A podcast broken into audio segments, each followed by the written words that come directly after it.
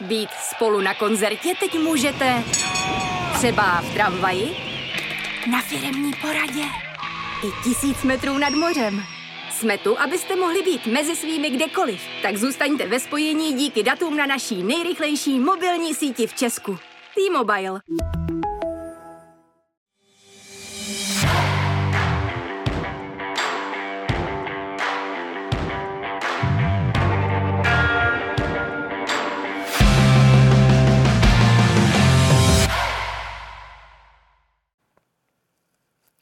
Dobrý den, je tady další přímák, kde probereme všechno podstatné, co se odehrálo v české nejvyšší fotbalové soutěži. Dnes na to, co nás čeká, přišli jako tradičně dva hosté. Tím prvním je bývalý reprezentant a někdejší hráč hamburgeru SV David Jarolím. Davide, dobrý den. Dobrý den. A je tady s námi také Martin Mls, redaktor Sportu.cz. Martin, i tobě ahoj. Ahoj, dobrý den. Hitkola se tentokrát hrál v Edenu, kde Slávia sice vedla, ale nakonec prohrála 1-2.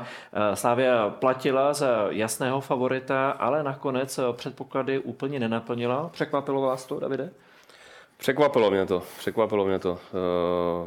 Asi jako všech, všechny, protože si myslím, že Slávě v těch posledních posledních uh, utkáních a vůbec tu sezonu si hlavně v té české lize držela stabilní formu a, a naopak Plzeň postrácela v, v těch posledních týdnech, takže, takže ten výsledek, výsledek, ale hlavně celkově ta hra mě překvapila. Ještě než se pustíme do detailnějšího hodnocení, Martine, na tebe uh, Předcházející zápasy mezi Sláví a Plzní, často i ty, které se hrály přímo v Edenu, tak nebyly moc hezké, hodně se tam křičelo, bylo to plné emocí. Z tohoto úhlu pohledu to byl jiný zápas, hrálo se a hrálo se víceméně celých 90 minut, takže z tohoto pohledu můžeme být spokojeni. Jasně, byl to, byl to fotbal, eh, na který se dalo dívat, který splnil ty parametry jednoho z těch hlavních ligových šlágrů. Padly tři góly, ještě tam byl ten příběh, že slávisté přišli o domácí neporazitelnost. Naopak eh, Plzeň se svým způsobem zase vrátila do boje o titul, takže z tohoto pohledu ten zápas ta očekávání splnil. My navážeme na to, co říkáš, protože je pravda, že Slávia není zvyklá doma prohrávat a v Lize už vůbec ne více v příspěvku.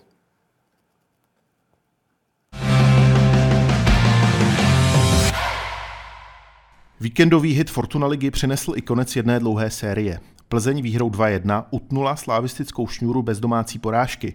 Čítala 25 zápasů a trvala od loňského října, kdy červenobílí prohráli v konferenční lize s Kluží. V domácí lize padli sešívaní v Edenu naposledy v květnu 2022. V derby tenkrát zvítězila Sparta. Respekt si zaslouží plzeňský trenér Miroslav Koubek, který Slávy porazil už po třetí za sebou. Před nedělním zápasem se mu to dvakrát povedlo s Hradcem Králové.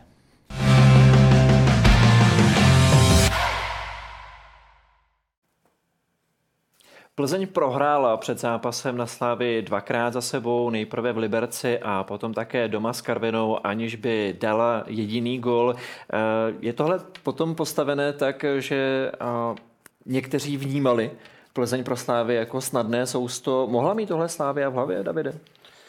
Nemyslím si, že to měli v hlavě, protože přece jenom každý ten zápas, zápas je jiný, ale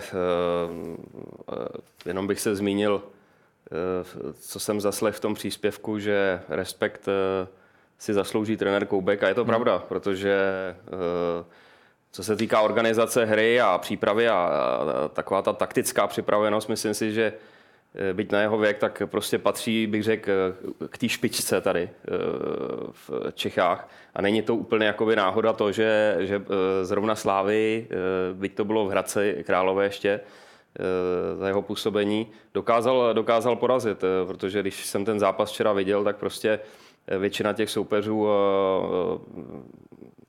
začíná z takového pasivnějšího bloku, ale, ale Plzeň hrála velice aktivně a nejenom s míčem, ale, ale i bez míče a to prostě eh, bylo, byli výborně připraveni. U tématu klidně ještě zůstaňme, protože Koubek opravdu porazil Slávě třikrát za sebou, po každé s trošku jiným taktickým profilem. Je to tedy důkaz toho, co se o Koubkovi říká, že za všech okolností umí svůj tým perfektně připravit na soupeře a včera to znovu potvrdil?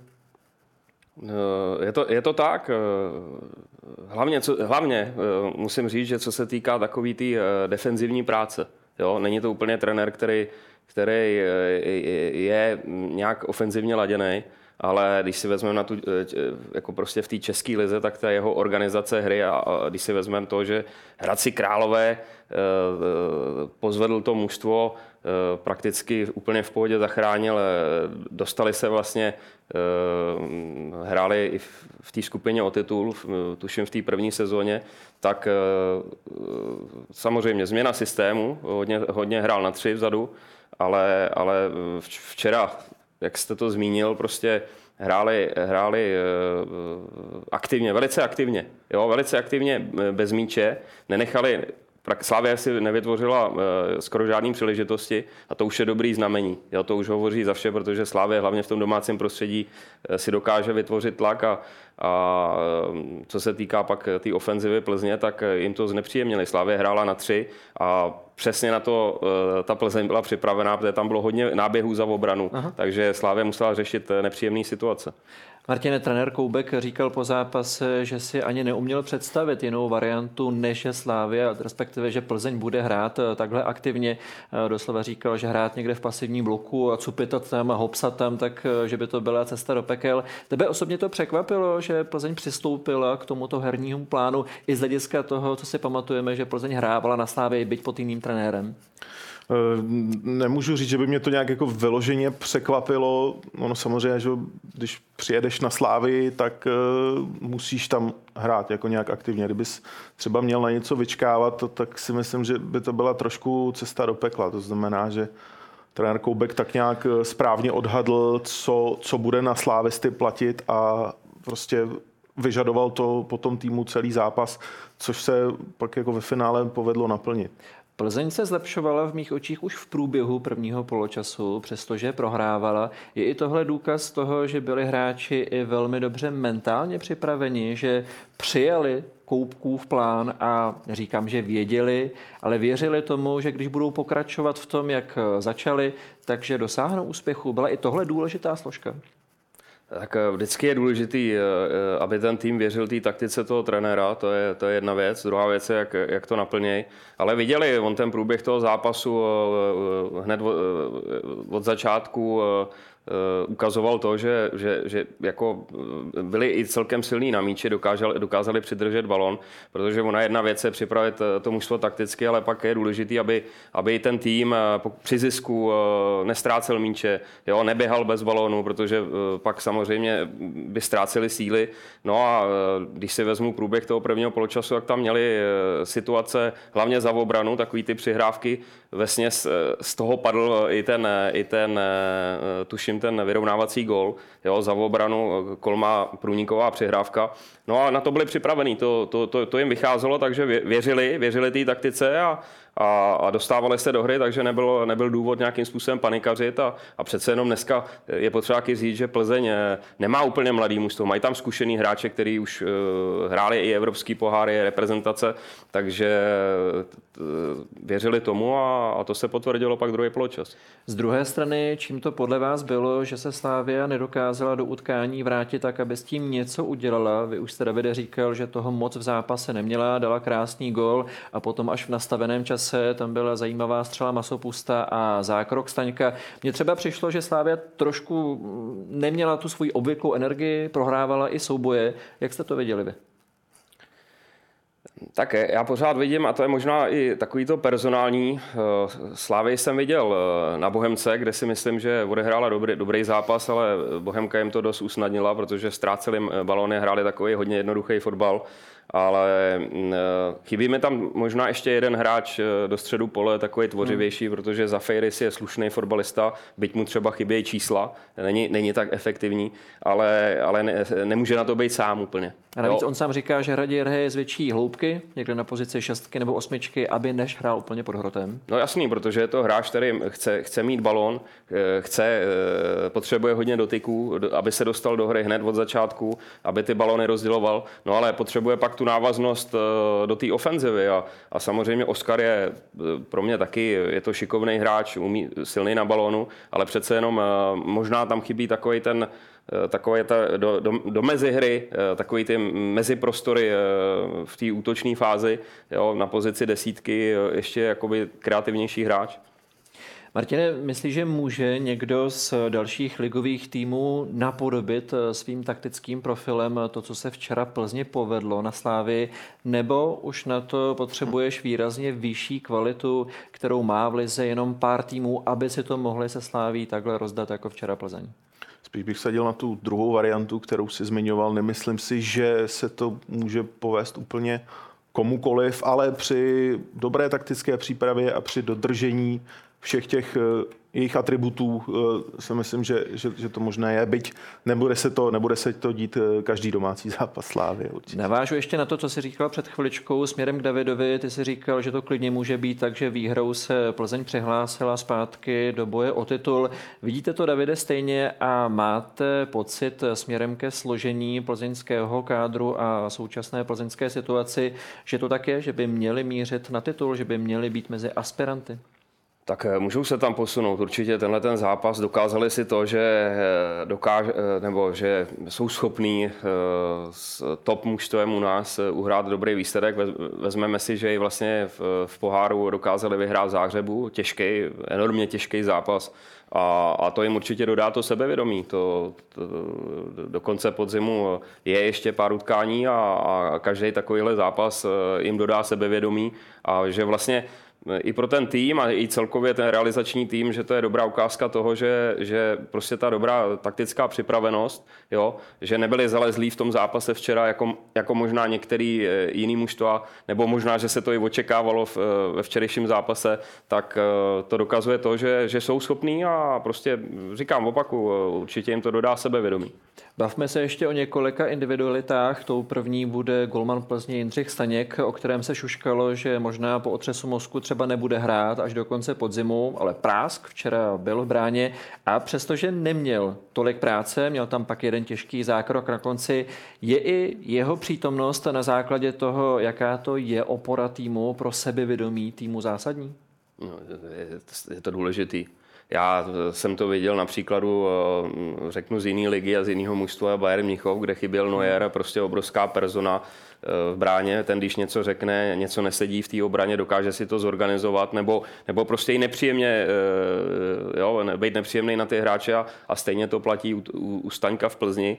Jo. Viděli jsme, že když nehrál, byly tam problémy, byť Marian Tvrdoň, kterýho já jsem i měl v ústí, považuji za vynikajícího golmana, ale prostě ta zkušenost, zkušenost mu samozřejmě chybí a e, je to, je to obrovská e, opora týmu. E, to znamená, to, co jsem říkal o Nejerovi, tak platí v tomhle případě v Plzni o Staňkovi. A vnímám to takhle jako hráč přímo na trávníku. Vy jste zmínil tvrdoně, dobře chytal třeba Bayer, který vychytal zápas na Dynamu Zářeb.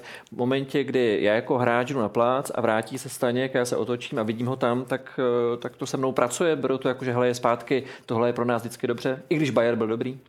Tak každý hráč, který, který je zkušený, který odehrál zápasy, eh, potvrzoval to, podržel ten tým, eh, hlavně v té sezóně, kdy vyhráli titul, eh, kdy vychytal nějaký body. Vždycky se říká, že ten brankář by měl chytit i takový ty nechytatelné věci a, a to, to, to, přesně tak. A, a nějaký ten bod prostě i díky tomu výkonu toho brankáře udělat a toho je schopný. Celkově si myslím, že třeba Plzeň má vyřešený brankáři výborně. To, to jako eh, mají tam, mají tam dobrý náhrady, mm-hmm. jak mladýho Bajera, Bajera tak, tak Mariana Tvrdoně. Takže tam plus, je mají, to, plus mají jedličku, který skvěle chytá na Bohemce. To jako možná má málo který tým, momentálně takovou, takovou bych řekl kvalitu na, na těle těch postech. Takže je to, je to důležitý, je to důležitý, prostě důležitý aspekt a ještě obzvlášť takovémhle zápase, jako je na Slávy, mít tam brankáře, na kterého se dá spolehnout, který je zkušený, který prostě nebude panikařit, pomůže vám, vyběhne a ještě navíc prostě diriguje, takže eh, pro mě si myslím, že i, i to byl možná důležitý moment, že mohl nastoupit. Já si myslím, že tohle bylo podstatné, ta psychologie toho, že to možná ani Slávia nečekala a najednou ty se ukážeš se Staňkem bráně, tak to samozřejmě může mít na soupeře vliv. Nicméně hvězdou utkání Martine byl jiný hráč, byl to Erik Jirka, který dal oba dva plzeňské goly. Je tohle ten pravý Erik Jirka, tak jak si ho Plzeň představovala ve chvíli, kdy si ho už tehdy Markem Bakošem naskautovala v Trnavě? Tak to je možná ještě i nad očekávání, protože když v takhle velkém zápase ten hráč dá dva góly, tak eh, to je naprostý nadstandard 10 z 10 hodnocení, takže uh, určitě, že s tím letím záměrem ho, ho asi kupovali. Uh, nějaký čas mu trvalo, než, než řekněme, rozkvetl do, do téhle podoby a teď musí, musí si Plzeň přát, aby v téhle formě vlastně vydržel co nejdéle, protože pokud bude pokračovat v těch výkonech, tak právě eh, Plzeň bude jedním eh, z aspirantů na titul. Jedna věc je herní forma a druhá věc jsou běžecké schopnosti, které jsou top v jeho poměru. Eh, vy máte, Davide, hodně nasledovanou Bundesligu i druhou Bundesligu. Z hlediska běžeckých schopností je Erik Jirka skutečně excelentní top hráč?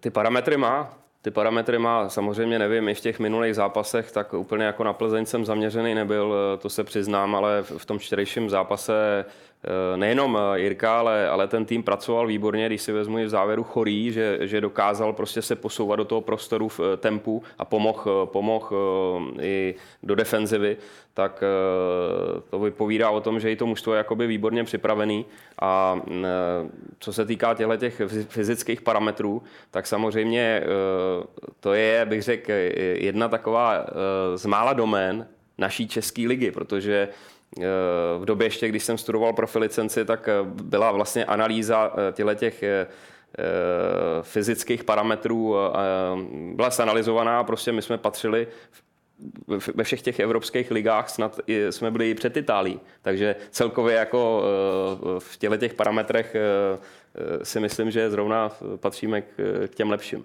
A ještě oklikou se tak můžeme vrátit i k pochvale pro trenéra Koupka, který nenasadil stopera Hejdu právě kvůli tomu, že tam chtěl mít více rychlosti a to se mu povedlo, protože přesně počítal s tím, že Slávě je tradičně také velmi dobře běžecky připravená. Když se podíváme dopředu, tak oba dva celky teď čeká poměrně náročný týden. Plzeň jako prvního soupeře, kterého bude hostit, tak bude doma Dynamo Zářeb. Venku dokázala vyhrát. Pokud by zvítězila teď v domácím duelu, tak už bude mít jistý postup. Myslíš, že se jí to povede, Martine? Proč ne? Má na co navazovat. V Zářebu to vyšlo.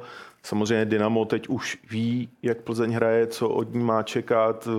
Velkou výstrahou pro, pro Záhřeb bude tenhle ten zápas eh, na Slávii, takže eh, jestli třeba Plzeň v prvním zápase trošku podcenili, tak teď to určitě neudělají. Eh, bude to mít Plzeň, si myslím, ještě o něco složitější než v Záhřebu, ale určitě se, se nedá vyloučit to, že naváže na, na ty předchozí tři vítězství a, a už si ten postup pojistí. Myslíte, Davide, že budou hrát na výhru, protože mají úplně pohodovou pozici ve skupině, případný bod, kdyby získali, tak bude taky plusový? A myslím si, že ani nejde hrát na remízu. Jo, to jsou vždycky takové špekulace. Neza, nikdy jsem to nezažil eh, ve své kariéře, že by eh, i v těch evropských pohárech eh, byly určitě situace, kdyby třeba nám stačil bod postupu, ale nikdy se na to nehraje. Eh, samozřejmě personální obsazení třeba do toho zápasu může být na úkor ofenzivnějšího hráče, eh, třeba defenzivnější, eh, ale nemyslím si, že Plzeň bude nějakým způsobem špekulovat. Je určitě obdivuhodný, do jaký pozice oni se dostali, že, že tím vítězstvím už teď by si zajistili postup, což je skvělý. Navíc zápas na Slávy, který zvládli, takže půjdou do toho utkání ve velice dobrém rozpoložení. Naopak Slávě nebude v úplně dobrém rozpoložení a čekají domácí zápas eh, proti AS Řím. Co bude muset udělat Slávia jinak oproti zápasu v Itálii a oproti utkání proti Plzni? Tak když to řeknu, tak, tak v tomhle zápase s takovýmahle týmama, to je to svátek, každý se na to bude těšit, předpokládám, že bude vyprodaný Eden, eh, že je poženou dopředu, zase úplně to bude jiný zápas, eh, někdy, někdy je to tak, že třeba dostanete facku, ale eh, i ta facka prostě vám pomůže do dalšího zápasu a, a eh, řeknu to tak, že nemají nemaj s tímhle tím týmem co ztratit. můžou překvapit. Myslím si, že v Římě tam, tam doplatili na ten špatný začátek toho utkání, kde tak jako lehkovážně ztráceli balony a pouštěli vlastně eh, AS Řím do takových těch kontrů, kde jsou, ne, kde jsou hodně nepříjemný a strestali je. Takže v tomhle zápase určitě trenér Trpišovský eh, ten tým připraví tak, aby, aby eh, hráli vyrovnan, vyrovnanější party.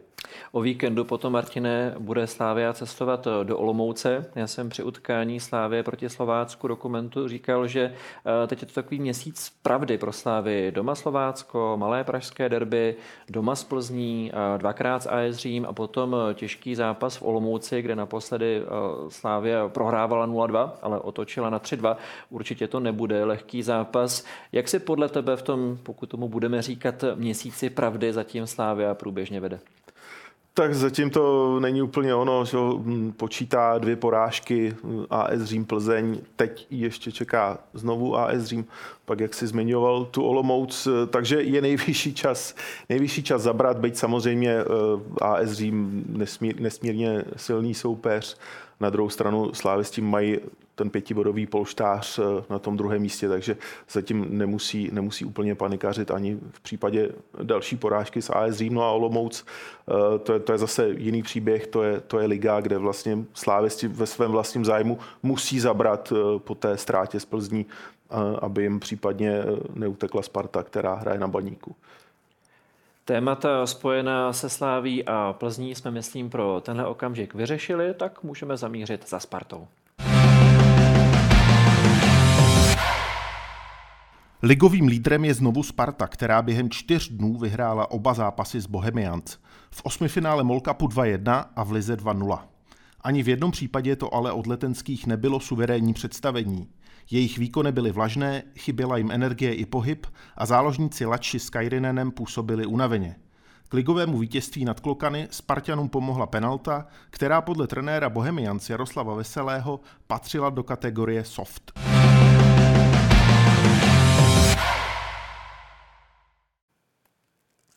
Probereme leco z toho, co zaznělo v příspěvku, včetně soft penalty a toho, co vlastně je soft penalta, ale předtím se budeme věnovat zápasu jako takovému. Spartě asi spadl kámen za srdce, protože to žádná herní hitparáda proti Bohemce v sobotu nebyla.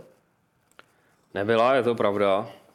Na druhou stranu, eh, ono hrát eh, během eh, krátkého časového úseku proti stejnému týmu není úplně jednoduchý.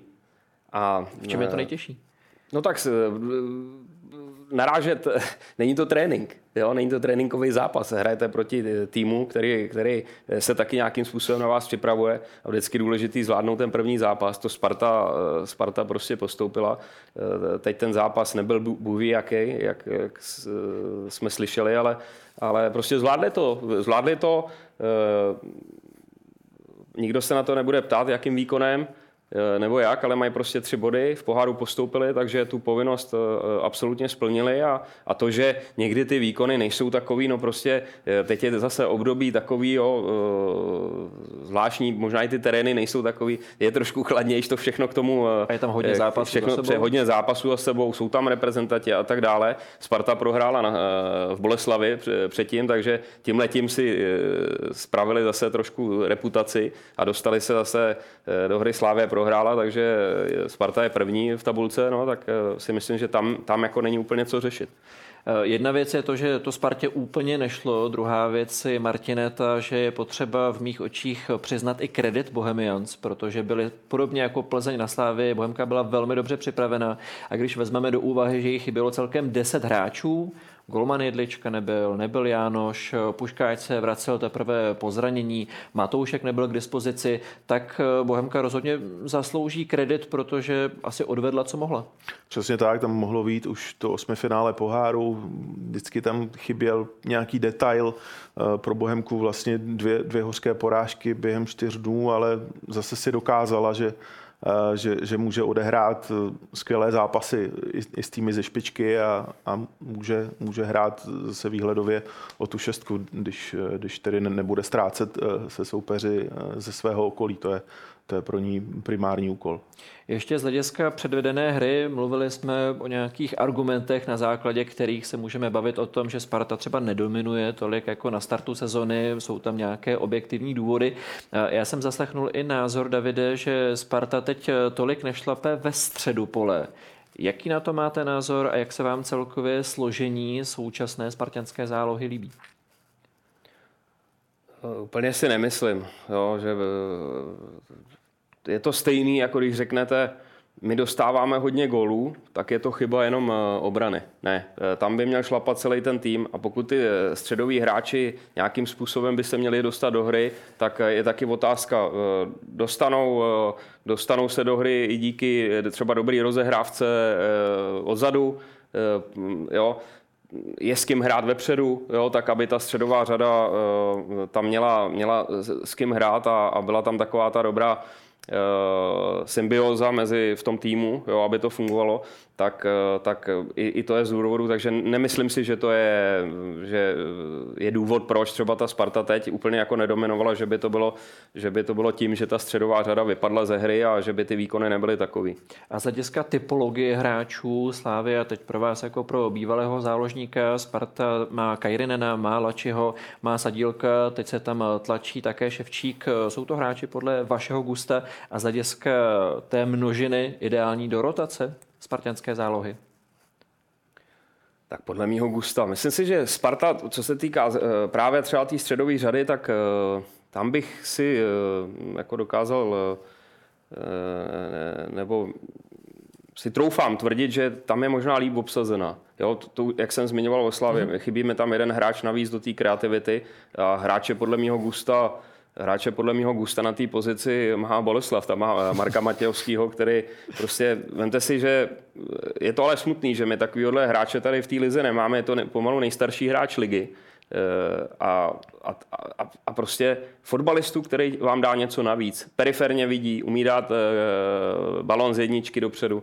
Prostě Chodí se pro je, je, toho, je toho míň jako těch hráčů. A, a představoval bych si, je to těžký samozřejmě, protože jako v Evropě poptávka po těle těch hráčích eh, je, je, je vysoká a, eh, a i vlastně ta cena eh, těch hráčů je taková ta největší, když počítáme i útočníky, který dokážou dát nějaký gol, tak, tak, je, tak je to složitý, takže podle mýho gusta, nevím, ale myslím si, že Sparta právě, že to obsazení má trochu lepší než třeba Slávě. Škoda, že jste nemohl minulý týden, kdy jste byl také v osudí, protože to jsme hodně probírali, zápas mezi Mladou Boleslaví a Spartou a právě jsme hodně chválili Marka Matějovského, protože přesně vzhledem k věku ten jeho výkon byl naprosto skvělý. Pokud se budeme bavit o typologii Marka Matějovského, tvořivého hráče, který vidí, který se nebude bát a hrát s balonem, je to pozice pozice a role, do které může dorůst Ševčík ve Spartě, který se teď eh, jeví velmi zajímavě. Eh, dostal čas na adaptaci, dal vítězný gol v Líšni, dával gol proti Budějovicím, hodně to oživil v Mladé Boleslavi, skoroval na Bohemce a velmi slušný byl i teď eh, v ligovém utkání proti Bohemians. Jak se vám líbí? Tak zažil jsem ještě jako trenér Ústí nad Labem, kdy nejdřív byl na hostování v Hlavě a potom už za Ríši Dostálka v Brně, kde byl vlastně tím klíčovým hráčem i k tomu, k tomu postupu a vlastně i v té první lize předváděl dobrý. Je to, řekl bych tak, jako když můžu jmenovat dva nadstandardní hráče mladý v české lize, tak je to Vasil Kušej, mm-hmm. který má, je to atypický jakoby český hráč. Jo, připomíná mi Riberyho Eh, taky jsem ho měl chvíli v Ústí nad Labem a viděl jsem. Rybaryho, jo? Samozřejmě nepředpokládal jsem, nebo jsem rád za to, kam, že, že se takhle vytáh a že, že hlavně eh, ta jeho hlava zapracovala, mm-hmm. jo, protože ty předpoklady a potenciál, Aha. to jsem jako viděl, že má obrovský.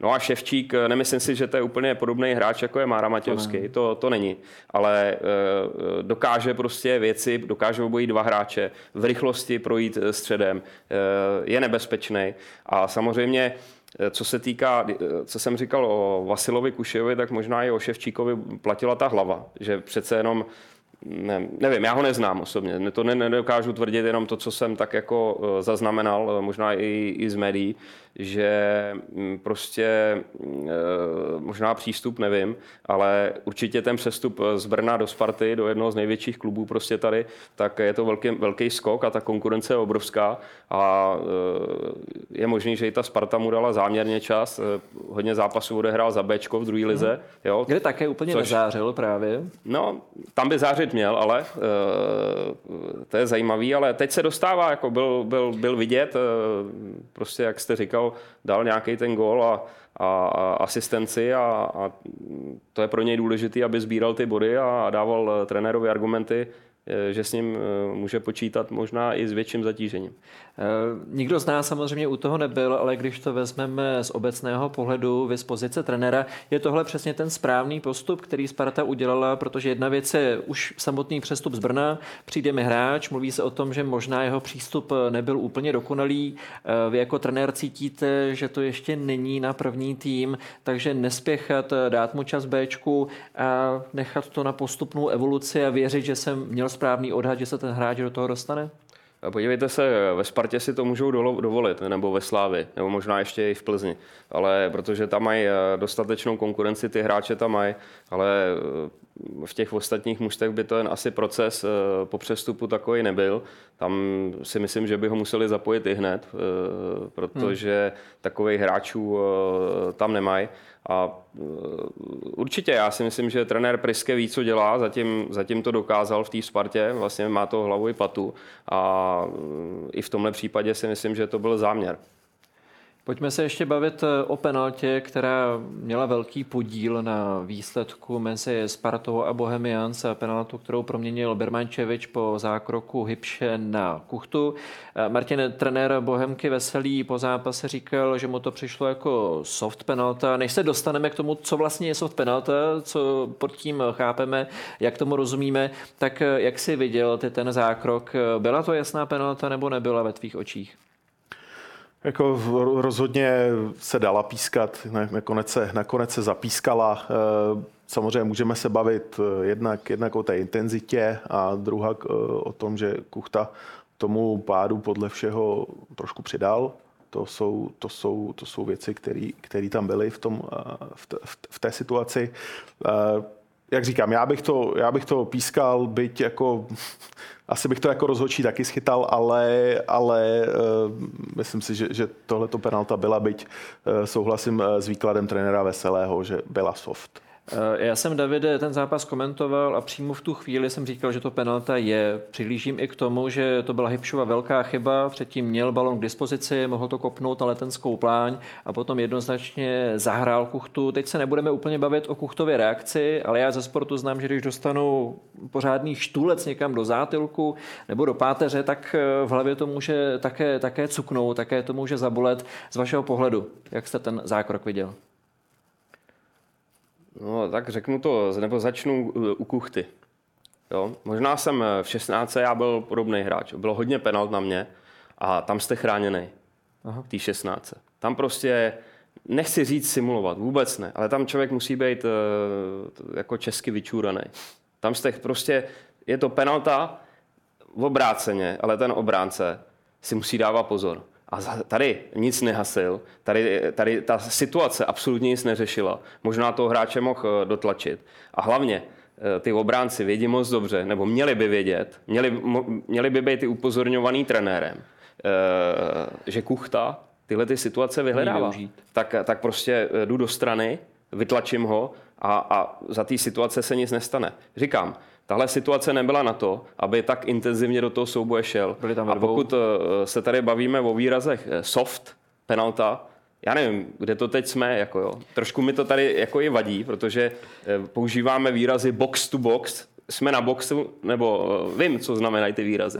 Aha. Jsme na boxu nebo hrajeme, hrajeme fotbal, takže já nevím, eh, tyhle ty výrazy mi trošku vadějí. Eh, přece jenom jsme v Čechách, máme svoje výrazy.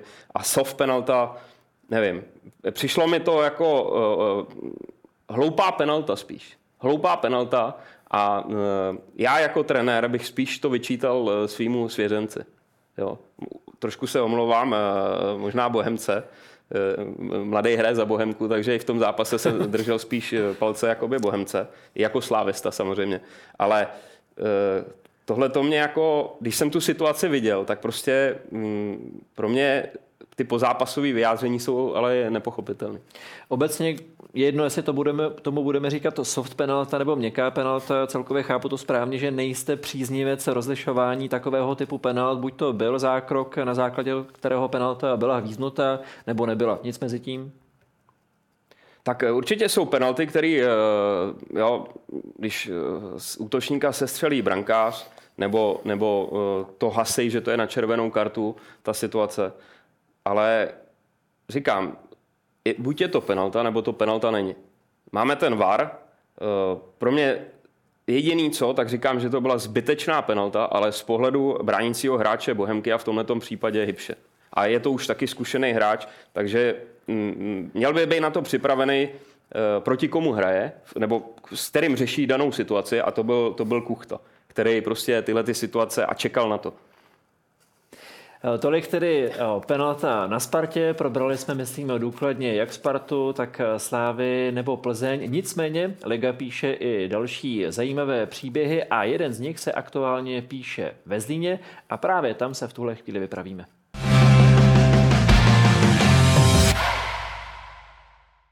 Kde kdo už Zlín odepisoval, ale poslední tým Fortuna ligy se po nedávné výměně trenéra nadechl. Pod regionálním patriotem Bronislavem Červenkou, který vystřídal Pavla Vrbu, ševci ve dvou venkovních zápasech uhráli čtyři ligové body a neinkasovali. Navíc se jim po vítězství nad Baníkem povedlo postoupit do čtvrtfinále MOL Cupu. Počítá se i sobotní důležitá výhra 1-0 v Pardubicích, které jsou stejně jako Zlín namočené ve spodní šestce.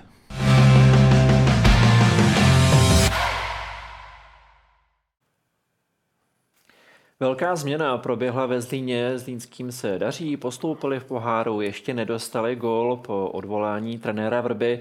Čekal si něco podobného, Martine, protože Zlín je tým, kterému se půlka ligy smála za to, že to už na ligu není. Přišla trenérská změna a najednou to šlape. Čekal si, že to může být až takhle rychle s okamžitými výsledky? Tak no, tyhle ty případy bych řekl, že nejsou úplně výjimečné. Často v krátkodobém efektu, eh, když, když se někomu hodně nedaří, je hodně ve spod tabulky, udělá se změna, přijde nový trenér, tak eh, ty začátky často, často bývají nějakým způsobem zajímavé, úspěšné. Eh, myslím si, že teď to platí i pro Zlín. Uhrál čtyři body v těch prvních dvou ligových zápasech. Postup, postup v poháru taky. Je otázka, jestli to takhle bude pokračovat dál na což eh, v tuhle chvíli neumím odpovědět. Má z ním tak silný hráčský kádr, aby v tom mohl pokračovat? To je první otázka, Davide. A druhá, jestli ji udržíme, je to tak, že když přijdu jako nový trenér k týmu, který je děravý, dostává hodně gólů, bylo to o pěti, o sedmi, o devíti golech, tak ta první věc, kterou udělám, je ta, že makám na organizaci hry z hlediska souhry týmu? To jestli má kvalitu eh, na ligu, no tak jsou v lize nějakým způsobem ten kádr eh, se snažili doplnit, protože ty problémy měli, když hráli eh, baráž proti, proti Vyškovu mm-hmm. o udržení v lize, no tak úplně jako v pohodě není. Jo, ty, ty výkony, které jako jsem viděl, tak úplně to nebyl nějakým způsobem líbivý fotbal. Ale to co, jste, to, co jste říkal vy, prostě, když dostáváte takovýhle dardy, tak první, co ten trenér když to nedělal stávající, tak ten nový trenér prostě určitě se na to zaměřil a přijde mi to jako super, eh, protože Bronislav Červenka, který eh, trénoval v Kroměříži, s kterýma postoupil do druhé ligy, je to bývalý hráč z Lína. Mm-hmm. Myslím si, že i celkově ta atmosféra v tom týmu je úplně jiná, že, že, že to mužstvo vožilo a, a myslím si, že jsou to takový ty první kroky, které stačí k tomu, aby to z toho mužstva spadlo a mm, bylo to vidět. Prostě udělali důležitý body, navíc postoupili v poháru, taky těžký zápas zvládli. A samozřejmě uvidíme, jak to bude pokračovat dál, ale, ale ve fotbale prostě ta psychika mentální, strašně důležitá. Teď eh, jsou na té správné cestě a, a musí to využít. Jedna věc je psychika, druhá věc je to, co jste nakousl, že Bronislav Červenka hráčsky i trenérsky působil ve Zlíně. Je v regionálních klubech tohoto rázu hodně důležité, aby trenérem byl hráč, který je těsně, respektive trenérem byl muž, který je těsně napojen na klub, včetně realizačního týmu, což teď v případě Zlína funguje? Tak je to určitě výhoda. Jo? Ne, nemusí to vždycky garantovat uh, úspěch, vždycky záleží, jak, jak, jak, jak, jaká je ten trenér eh, osobnost, jednoznačně, aby to s tím týmem uměl uh, nejenom být na ně tvrdý, ale aby uh, dokázal odlehčit tu atmosféru teď v té dané situaci. A samozřejmě je to výhoda, protože si myslím, že eh, týmy jako je Zlý nebo eh, celkově ty týmy z té spodnější tabulky, tam, tam si myslím, že eh, by měli vhodně doplňovat i možná i z toho regionu, možná i z nižších soutěžích, když si vyberou vhodný, dobrý hráče, protože si myslím, že i v druhé lize, někdy třeba i v, v třetí nejvyšší soutěži najdete třeba jedince, který, který je schopný, ale musíte to sledovat jako ten trenér, musíte mít přehled o tom a v případě červenky si myslím, že to tak je.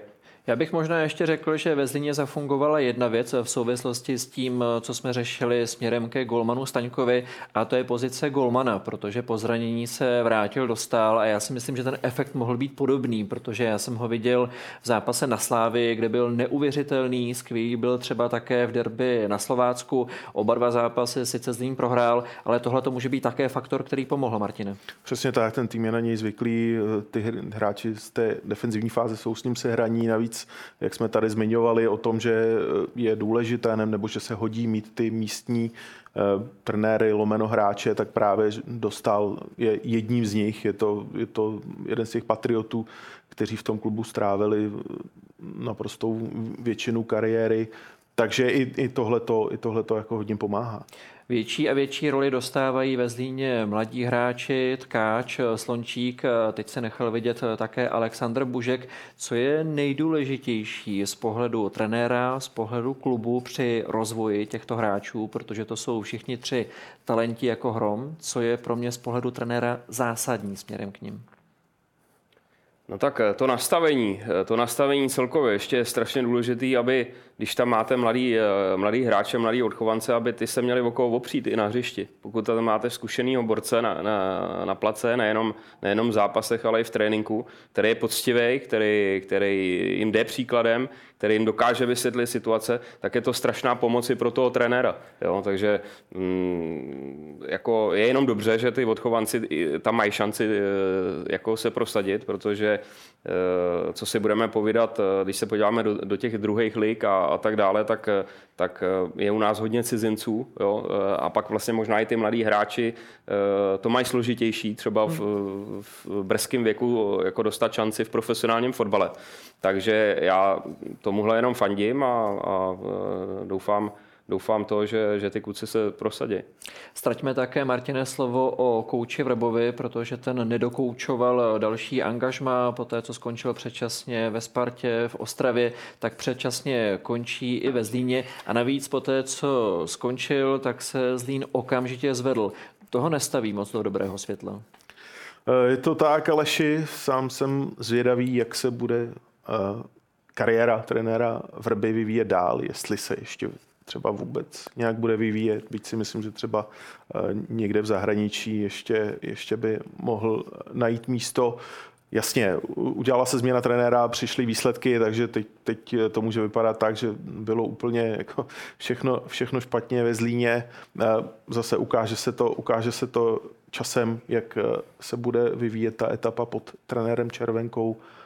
Každopádně, jak jsem říkal, jsem, jsem zvědavý, jak se bude vyvíjet kariéra trenéra Vrby dál, protože sám si, sám si zmiňoval, že ta jeho poslední angažma byla neúspěšná. Když se o tom budeme bavit úplně natvrdo, tak jak se to přetřásá v některých médiích, Davide, je podle vás trenér Vrba trenérem za Zenitem nebo z pozice, když u toho nejsme, tak se to prostě nedá říct? Já jako ze své pozice nechci, nechci úplně jako kritizovat tady trenéry, protože ona to není úplně jednoduchá uh, práce. Jo. Spíš bych řekl jednu věc. Eh, já spíš ne, ne, nechápu ty kluby, jako tady u nás. Vemte si, že v Ostravě tam byl mladý trenér Smetana, který jako pro mě jako zpětně, když si to vezmeme, tak to, že skončil jako úplně asi správný krok z pohledu baníku nebyl. Ve, Zlín, ve, Zlínu, ve Zlíně byl Jelínek, taky mladý trenér, navíc místní, všechno znal a tak dále. A dneska jsou jakoby v podobné situaci, ne horší, než když tam byl jako Jelínek. To znamená spíš jako nepochopím ty kluby. Ale abych se pochtěl do nějaký kritiky tady trenéra Vrby, já jsem na začátku trenérské kariéry, tak jako z mé strany to není jako úplně vhodný. Eh, vezměme to tedy jinak, eh, tak jak vy jste to nazval, jinými slovy, je třeba, aby klub měl jasně danou koncepci a věděl, čeho chce dosáhnout a měl k tomu ty správné prostředky, aby nelítal z jedného místa, respektive z jedné koncepce tam a zpátky. Tak tomu máme rozumět. Tak eh, je to, je, je to tak, určitě. Trenér by měl jít nějakou, mít nějakou svoji filozofii, jenomže když přijdete do klubu, jako je Zlín, tak eh, je to diametrálně rozdílný, jestli, jestli eh, jste v Plzni nebo na Spartě. Jo? Tam určitě ten klub by měl mít nějakou koncepci a to jít a měla by tam být určitá dávka jakoby i trpělivosti. Jo? Samozřejmě nemůže se stát, že prohrajete 15 zápasů v řadě eh, a vůbec nemyslím teď tuhle tu situaci danou, ale beru to jakoby všeobecně. Takže hodně jako takových těch problémů, který nastávají, si myslím, že i ty kluby si za to můžou sami. Jak to můžou čelit? Co je ta hlavní věc, kterou tedy musí změnit, aby se do toho nedostávali? Tak eh, první je to, že když si zvolím trenéra, tak eh, bych chtěl od něj slyšet, jaký má představy. Protože ten trenér, který tam přijde, by měl ten tým nějakým způsobem a klub a fungování klubu a, a cíle toho klubu znát. A podle toho ten trenér by se měl rozhodnout, jsem ten správný typ uh, pro ten klub, anebo mám jinou filozofii. Uh, No a pokud, eh, pokud se to nesejde... A proběhne tohle vždycky? To nevím, ale tak by prostě ty kluby měly pracovat. Protože eh, my se bavíme o Zlíně, že tam mají odchovance, tak proč to nevyužít? Ale potřebujeme zase k tomu třeba dva zkušený hráče, který si musí vytipovat, eh, který, který samozřejmě možná ten klub budou stát nějakou tu korunu navíc, ale budou o tom přesvědčený, že pomůžou třeba těm třem, čtyřem odchovancům. A z toho si myslím, že ty kluby eh, typu Zlína eh, by měly, by měly těžit, protože, eh, co si budeme povídat, ale prostě mladí hráči mladí hráči jsou důležitý, protože a navíc, když jde ještě od, od chovance, protože z toho můžou získávat zase finanční prostředky a možná na dva, na tři roky si můžou zajistit nějakým způsobem ten rozpočet do toho klubu. Takže, takže tak, jak jsem řekl, prostě. Tohle je věc, která by určitě vydala na, na samostatný pořad, ale poběžíme dál. Eh, necháváme tedy za sebou zlínská témata, ale pořád to ještě není konec eh, našeho pořadu, protože máme připraveno ještě jedno, jedno téma a využijeme toho, že tu máme Davida Jarolíma, protože lecos o tom, co budeme probírat, eh, velmi dobře ví. Do České ligy se vrací po dlouhé době Filip Novák, který hrával v mezičase v Mitulenu, ve Fenerbahče a na naposledy hájil barvy eh, Al Jazeera. Eh, vrací se do zápasové zátěže po té, co hodně dlouho nehrál. Jestli jsem to správně našel, tak naposledy hrál soutěžní zápas eh, v lednu tohoto roku. Vy s tím také máte, Davide, zkušenost, jaké to je vrátit se do české nejvyšší fotbalové soutěže po té, co tam je určitá herní pauza. Jaká největší úskalí to přináší? Tak, myslím si, že úplně to nejde srovnávat. Já jsem celou hráčskou kariéru eh, zažil v Bundeslize, to znamená stadiony a tak dále, zázemí. Byl jsem na to zvyklý. Eh, bylo mi už 34, eh, když jsem se vracel, nevím přesně, kolik je Filipovi.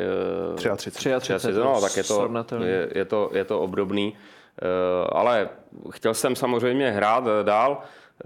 No, pro mě jako nezvyk určitě je to, že mm, ty stadiony, a pokud je vám víc, eh, tak takovým tím hnacím motorem eh, pro staršího hráče je určitě motivace. A motivace zase eh, motivuje vás to, když vidíte plný stadiony, když chodí ty davy na stadion, když přijíždíte, přijíždíte mm, autobusem ke stadionu, že už to tam je nabitý, plný při rozcvičení a tak dále. A to byl třeba můj osobně takový ten hnací motor. Proto ten fotbal se hraje pro lidi, a uh, když jich je tam co nejvíc, nejvíc tak uh, samozřejmě mm, člověk úplně nepotřebuje být nějakým způsobem motivovaný. A to, jsme, mi, to no. mi tady chybělo. To, pro mě Aha. to bylo jakoby největší, největší problém, pak, eh, pak taková ta motivace. To právě chci říct, že tím jsme úplně nevyřešili to, na co jsem se ptal, protože vy jste se vracel do Mladé Boleslavy, kam Davy nechodili a nechodí. Filip Novák bude hrát za Sigmu, která teď hraje hezký fotbal, má dobré výsledky, ale také tam lidi nechodí. Takže ve chvíli, kdy tam není ta motivace, o které jste mluvil, že vidíte ty davy, tak jak je to pro mě náročné, jak musím sám se sebou, se vlastní hlavou pracovat a co je to, co mi pomůže? Tak eh, prvořadě bych chtěl říct, že třeba, mm, když jsem se vracel, vůbec mi nešlo o nějaký peníze nebo, nebo tak, ale přesně, přesně šlo o to, aby člověka bavil ten fotbal. Jo, když už teda tam nejsou ty lidi, tak eh, aby, eh, když se připravím na zápas, aby jsme vyhrávali, eh, aby, aby to mělo hlavu i patu, aby ten fotbal mě bavil, abych byl prospěšný pro ten tým, protože zase na druhou stranu ono není úplně jednoduché, když se vrátíte, máte něco za sebou. A to, když jsem přišel z Německa, jak jsem slýchával ty špatné případy, že ty hráči, kteří se mhm. vrátili z Bundesligy, že nebyli moc platní a tak dále. Takže to já jsem si nějak nepřipouštěl, protože já měl vždycky nějaký svůj přístup, dokázal jsem se vždycky eh, profesionálně připravit a pak postupem času eh, bylo pro mě důležité, abych natáhl sobě i ty mladší hráče, jo, aby, aby se toho chytli, toho přístupu a tak dále, něco okoukali, abych jim i pomohl. Nejenom eh, na hřišti, ale samozřejmě i mimo hřiště, abych, já jsem tu roli svoji znal, ale nevěděl jsem, jestli to dokážu naplnit a myslím si, že nakonec eh, i v Boleslavi, že nějakou tu stopu, že jsem tam zanechal. Jestli to chápu správně, znamená to, že nejvíc eh, musím pracovat eh, sám se sebou, abych měl správné naladění a abych zapadnul do systému, který tady je. To je podle mě jedna část příběhu. A ta druhá potom je, že ze všech stran slýcháme a vidíme to na vlastní oči, že Česká liga je velmi specifická z hlediska běžeckých výkonů, z hlediska soubojovosti. Co jsou ty věci, na které se já jako fotbalista, když se vracím do České ligy, jako jste to měl vy, a jako teď má Filip Novák, na co se musím nejvíc připravit právě z herního úhlu pohledu? A tak eh, zase musíme to rozlišovat. Eh, Filip Novák jde do Olomouce, která třeba tam by mu to mohlo sedět, protože trenér Jílek určitě preferuje konstruktivní fotbal, zakládání útoku, mají tam šikovný hráče, snaží se hrát eh, ofenzivně. Eh, tam si myslím, že to pro něj úplně problém nebude. Já když jsem přicházel do Boleslavy, tak, tak jsem s tím trošičku problém měl, protože se hrál spíš takový fyzický náročný fotbal, jednodušší fotbal a to mě, to mě úplně nesedělo, protože začátku jsem jako se do hry moc nedostával, ale postupem času jakoby se to změnilo Eh, začalo se hrát víc po zemi, víc kombinovat eh, a eh, už to mělo nějaký parametry jako fotbalu, když to tak řeknu. Takže člověk musí rozlišovat, ale v případě jako Filipa Nováka si myslím, že pokud bude na tom fyzicky dobře, bude připravený, tak, tak mu to problém dělat nebude. A naopak si myslím, že jim jako ještě může pomoct. Jak to by, Martine, zní spojení Filipa Nováka a Sigmy Olomouc? Může být rozdílovým hráčem? Já si myslím, že klidně, když, když, mu to, když mu to sedne, naplní se všechny ty atributy, o kterých eh, tady mluvil David. Eh, sám si zmiňoval, že Sigmě se daří, takže určitě je lepší přicházet do týmu, eh, který je momentálně nahoře než, než, než dole. Takže myslím si, že tohleto spojení může dávat smysl. Davide, na vás ještě poslední otázka k Filipu Novákovi. Jestli bude fit a bude připraven, tak první zápas, který ho čeká, bude doma proti Slávy.